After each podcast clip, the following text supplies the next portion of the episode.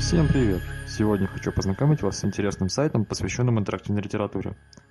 Я расскажу про содержание сайта, сделаю мини-обзор парочки игр и покажу удобный способ навигации для незрячих. Поехали. Сайт находится по адресу www.questbook.ru. Его контент поделен на две большие категории – книги игры, истории геймы. Книги игры представлены в виде PDF-файлов, так что все игровые манипуляции вам нужно будет производить вручную. То есть заполнять лист персонажа, бросать кубики и рассчитывать параметры согласно изложенным правилам. Про книги игры сказать больше нечего, просто открываете файл, читаете правила и играете. Со сторигеймами ситуация интереснее. Они изначально пишутся с расчетом на исполнение на компьютере, так что все параметры рассчитываются автоматически. Игроку нужно только прочитать текст сцены и нажать на ссылку, наиболее соответствующую его выбору. Все остальное компьютер сделает сам. Под компьютером я подразумеваю любое устройство, способное открыть браузер и ходить в интернет. Так что телефоны, планшеты, умные телевизоры – это все тоже подходит. Для создания сторигеймов используется движок под названием Mitril – на сайте есть инструментарий, который позволяет любому человеку написать свой собственный сторигейм и разместить его на сайте. Я, правда, его еще не смотрел, поскольку для этого нужна регистрация, но обязательно сделаю это позже и, может быть, даже запишу по этому поводу обзор. Но сегодня буду говорить только с точки зрения игрока. Теперь давайте поговорим о самих сторигеймах. Они бывают разные. Я отсмотрел, наверное, с десяток, и большинство из тех, которые попались мне, представляли собой ну, такой интерактивный рассказ, в котором игрок выступает в роли главного героя. Никаких числовых параметров у него нет, он просто выбирает вариант ответа, и сюжет движется по тому или иному пути, по той или иной ветке. Ну, как в том же мире Лавкрафта, о котором я говорил в прошлом обзоре. Играть в такие игры интересно, но рассказывать это примерно как рассказывать книгу. То есть после этого можно будет уже не играть. Но помимо интерактивных рассказов, есть и другой вид сторигеймов – их уже можно причислить к жанру RPG или стратегии, в зависимости от некоторых различий. Там у героя есть несколько числовых параметров, на которые можно влиять, их можно прокачивать, и они влияют на ход игры. То есть, например, если это RPG, то вы имеете шкалу здоровья героя, количество денег, уровень магии, количество заклинаний и так далее. Соответственно, если здоровье у вас упало, вы можете его поднять каким-нибудь зельем лечения, магию повысить у какого-нибудь учителя, наставника, ну а деньги заработать или украсть. А если это стратегия, то вам нужно следить за количеством солдат, за тем, что у вас хватает денег на их найм и так далее. Там может быть много вариантов. И вот о таких двух играх я хочу сегодня рассказать поподробнее. Обе они принадлежат авторству человека под ником Магистр Таро и называются «Карьера полицейского» и «Богам нужны герои». И начнем, наверное, со второй. В игре «Богам нужны герои» мы выступаем в роли не абы кого, а самого спартанского царя Леонида, которому предстоит попытаться защитить родные земли от нашествия персидских завоевателей. Нам доведется возглавить войска в легендарном Фермопильском сражении, в котором 300 отважных спартанцев противостояли во много раз превосходящим силам царя Ксеркса. Но все это будет не в начале истории, а начинается все с того, что на совет старейшин Спарты прибывает афинский посол – он просит помощи в борьбе с персидскими захватчиками, мотивируя тем, что после того, как персы захватят Афины, они переключатся на Спарту. Спартанские старейшины не в восторге. Между Афинами и Спартой отношения всегда были напряженными, и не так давно закончилась очередная война, поэтому никто не хочет посылать воинов на защиту тех, с кем недавно воевали. Но афинский посол продолжает убеждать, совет колеблется, и слово переходит к царю Леониду – который предлагает взять за помощь двойную плату. Афинский посол не в восторге и говорит о том, что, дескать, э, как же можно наживаться на общей беде и все такое. Но тут нам предстоит первое важное решение. Мы можем либо настоять на двойной оплате и получить э, в итоге в сражении 300 воинов либо э, согласиться на половинную оплату, когда воинов в сражении будет 600, но мораль нашего войска упадет, что может затруднить дальнейшее прохождение при определенных условиях. После того, как дела с афинским послом улажены, перед царем встает следующая проблема. Старейшины решили поставить во главу войска не его, а сына второго царя Спарты, Анаксагыра. Леонид уязвлен этим и пытается решить проблему разными способами. Можно подослать к Энексагору своего друга, чтобы тот вызвал его на поединок и ранил, вынудив отказаться от похода. Либо подкупить его, либо даже можно подослать свою жену, чтобы она соблазнила Анаксагора и тоже уговорил отказаться от похода. Ну и как последнее средство можно обратиться к Зевсу-громовержцу и попросить о том, чтобы именно Леонид возглавил поход, а не Анаксагыр. Однако следует помнить, что боги ничего не делают просто так. Когда я первый раз проходил игру, я подумал, что в этой точке у игрока есть выбор, и здесь можно перейти на какую-то другую ветку. Однако, перепройдя это место специально для обзора, увидел, что в итоге мы попадаем в одно и то же место, и выбора у нас нет, по факту. Это немножко печально, но в итоге история продолжается, она интересная, и... Ну, это небольшая проблема. После того, как мы возглавим поход, начинается вторая фаза игры, собственно, Фермопильское сражение – Здесь начинают играть роль те параметры, о которых я говорил раньше. Сейчас я попытаюсь описать э, механику сражения. Это будет довольно непросто. Она на самом деле несложная в игре-то, но вот описать ее так с наскоку довольно проблематично. Но я попробую.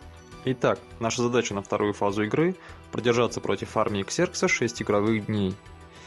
В это время мы должны либо уничтожить всю армию Ксеркса 4000 персов – либо опустить их мораль с 99 пунктов до нуля, либо захватить все поле боя, 20 секторов, из которых изначально нам принадлежит 2.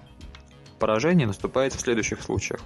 Уничтожен весь отряд спартанцев, 300 либо 600 человек, в зависимости от того, сколько денег мы затребовали у афинского посла. Мораль отряда падает до нуля. В атаке погибает царь Леонид, либо мы теряем все сектора поля боя. Чтобы прошел один игровой день, необходимо выполнить поставленную на этот день задачу. Задачи бывают нескольких видов и выпадают, похоже, случайным образом. Нужно либо э, опустить мораль армии на определенное количество пунктов, либо захватить определенное количество секторов, либо убить определенное количество персов. В начале сражения нам предлагается выбрать телохранителя из числа пяти героев Спарты, которые пришли с нами на поле боя. В их числе наш друг Агафон, который упоминался ранее, которого можно было подослать для убийства Анаксагыра, сам Анаксагыр, сын Агафона Орест и еще два человека, о которых можно почитать в описании, которые ранее не упоминались. Этот телохранитель нам поможет при наступлении определенного случайного события. После этого начинается сражение. Происходит оно следующим образом. В игре представлены так называемые тактики – по сути, это возможности действий, которые мы можем совершить. Всего их в игре, кажется, около 10, но на каждый ход нам доступны только две, которые выпадают случайным образом. И уже из них мы можем выбрать ту, которая наиболее подходит нам в данный момент. Полный список тактик я приводить не буду, посмотрите сами, но приведу несколько. Они направлены на разные цели. Например, можно атаковать персов с целью уменьшить их количество, или оттеснить их с целью захватить больше секторов. Либо, допустим, можно послать в атаку самого царя Леонида, что очень сильно ударит не только по численности, а он у нас очень крутой воин, но и по морали.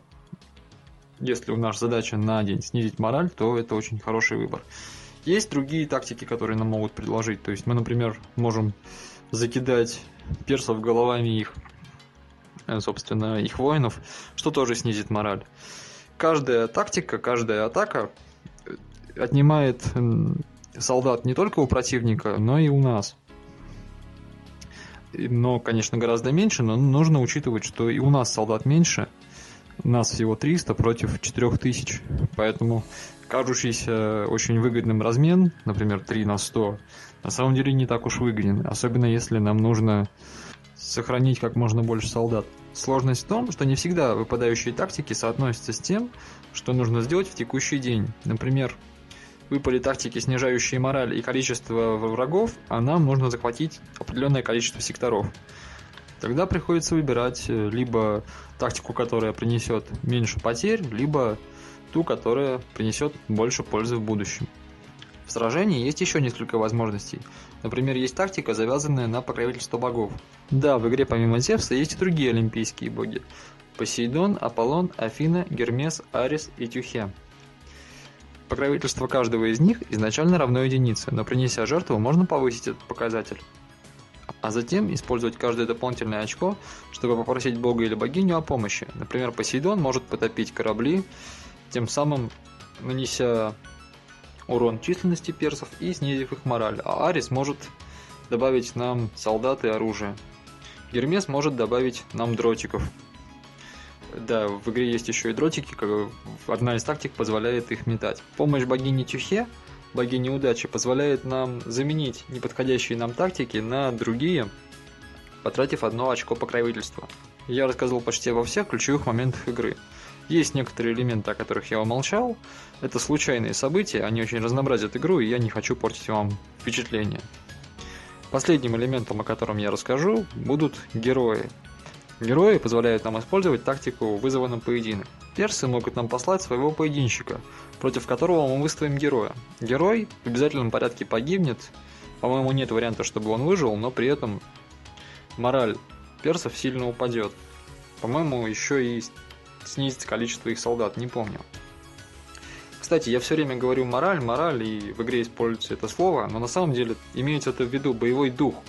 Это такая распространенная ошибка, наверное, они многие знают, она устоялась, но все-таки слово moral лучше переводить как боевой дух, это ближе по смыслу. Ни в коем случае не в упрек автору, просто это такая ремарка для тех, кто будет удивляться, почему используется слово мораль, если вдруг не в курсе. Наверное, об игре на этом достаточно. Что касается личных впечатлений. Долго разглагольствовать не буду, в целом игра мне понравилась. Я был приятно удивлен разнообразием представленных э, возможностей. Из минусов могу отметить, наверное, только отсутствие вариативности в первой части, о котором я говорил выше. При этом там есть диалог, который нужно проходить весь, там 5 или 6 пунктов, но по факту он ни на что не влияет, это немножечко утомляет. И еще обнаружил небольшой баг в виде неумирающего телохранителя. Он не умирает даже тогда, когда вроде бы по сюжету, по игровой ситуации мы его лишаемся. Я надеюсь, что разработчик, может быть, его исправит, хотя, в принципе, он не сильно мешает. Знаете, я думаю, на сегодня хватит.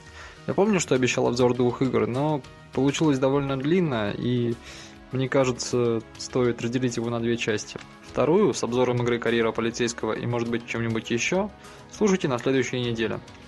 Закончу, как и обещал, советом по навигации для незрячих. Чтобы после начала игры быстро переместиться к тексту сцены, используйте английскую букву «Е». Вы попадете в редактор поиска, от которого стрелкой вниз очень быстро найдете, собственно, текст сцены. Во второй части я постараюсь наглядно показать навигацию по сайту, выбор игр и поиск – а на этом все. Всем приятной игры и до новых встреч!